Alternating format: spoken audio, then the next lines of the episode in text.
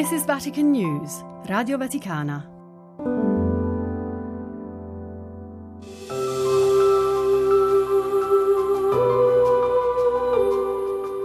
Anche chi sa poco o nulla di lui, quando scrive un'email o guarda il calendario, calcola gli anni a partire da quello della sua nascita.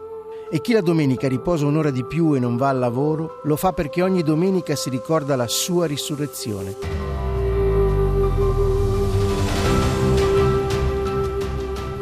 Chi è Gesù di Nazareth che ha condizionato così tanto le nostre vite?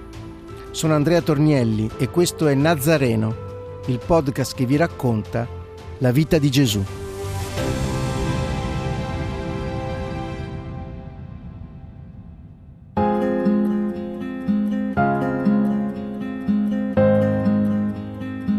Se non ritornerete come bambini, Gesù e i piccoli, i dieci lebrosi. Trascorse due settimane in Perea, il maestro decide di far ritorno per l'ultima volta in Galilea. Sono i primi giorni di febbraio. Durante la prima delle giornate di viaggio, mentre camminano insieme lungo la strada, Filippo e Bartolomeo dicono a Gesù, accresci in noi la fede. Il Signore risponde, se aveste fede quanto un granello di senape, potreste dire a questo gelso, sradicati e vai a piantarti nel mare, ed esso vi obbedirebbe.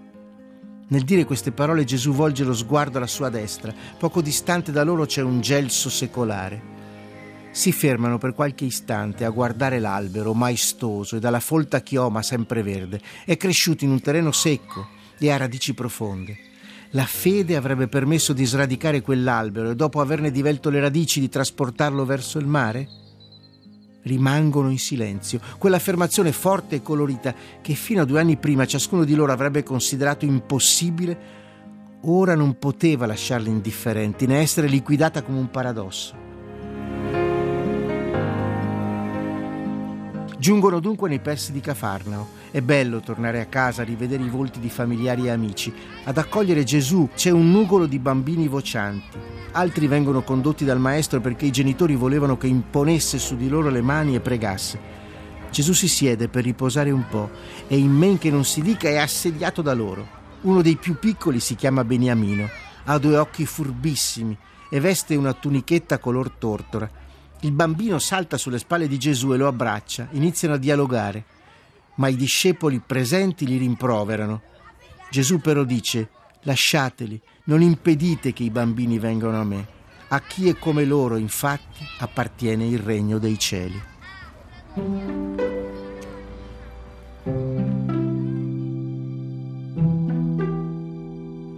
Mentre si stavano allontanando, il Nazareno spiega ai suoi amici il significato di quelle parole. I bambini hanno un cuore semplice e puro. I bambini dipendono in tutto dai genitori, hanno bisogno del loro sguardo per sentirsi sicuri, hanno bisogno di loro per essere liberi. Così noi dipendiamo da Dio. I discepoli si ricordano di quanto successo alcuni mesi prima, quando avevano interrogato Gesù su chi fosse il più grande nel regno dei cieli e si erano sentiti rispondere se non vi convertirete, non diventerete come bambini, non entrerete nel regno dei cieli. Perciò chiunque si farà piccolo come questo bambino, costui è il più grande nel regno dei cieli. Gesù sa che quei giorni in Galilea sono gli ultimi. Rivede sua madre, Maria, e i luoghi che avevano visitato quando era bambino insieme a Giuseppe. Il tempo della Pasqua si avvicina.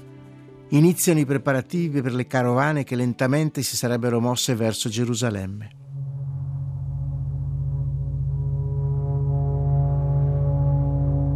Una mattina, nei pressi di Efraim, mentre Gesù e i suoi discepoli stanno per entrare in città, vengono incontro loro dieci lebrosi. La legge prescriveva che stessero lontani dal centro abitato, tenuti a distanza da tutti. Quasi una maledizione che si aggiungeva alla malattia. I dieci avanzano in gruppo, provengono da regioni diverse, ma condividono lo stesso destino e si aiutano tra di loro. Si fermano a distanza e dicono ad alta voce: Gesù, Maestro, abbi pietà di noi. Sapevano chi era, avevano sentito parlare di lui. Appena li vede Gesù dice loro, andate a presentarvi ai sacerdoti. Partono immediatamente e mentre essi andavano furono purificati. Guariscono prima di arrivare a destinazione, si guardano l'un l'altro con sorpresa, guardano i loro volti, le loro braccia, le loro gambe, la pelle, i nervi, erano ritornati come prima della malattia. Uno di loro, vedendosi guarito, torna indietro lodando Dio a gran voce e si prostra davanti a Gesù, ai suoi piedi per ringraziarlo. È un samaritano, ma Gesù osserva. Non ne sono stati purificati dieci? E gli altri nove dove sono? Non si è trovato nessuno che tornasse indietro a rendere gloria a Dio all'infuori di questo straniero? E gli dice, alzati e va, la tua fede ti ha salvato. Una volta ancora la testimonianza di fede era venuta non dai vicini ma dai lontani, non da coloro che condividevano la stessa fede ma dagli stranieri. Uno, uno soltanto dei dieci era ritornato a ringraziare, prostrandosi davanti ai piedi del Nazareno per la guarigione ricevuta. Gesù accompagna le sue parole con uno sguardo pieno di compassione e quel samaritano non viene guarito soltanto nel corpo.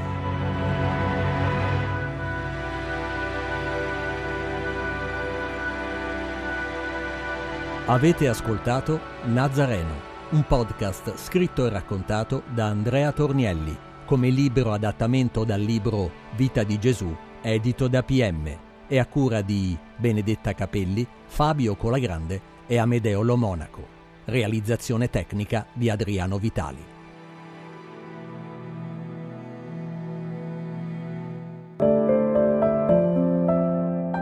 This is Vatican News, Radio Vaticana.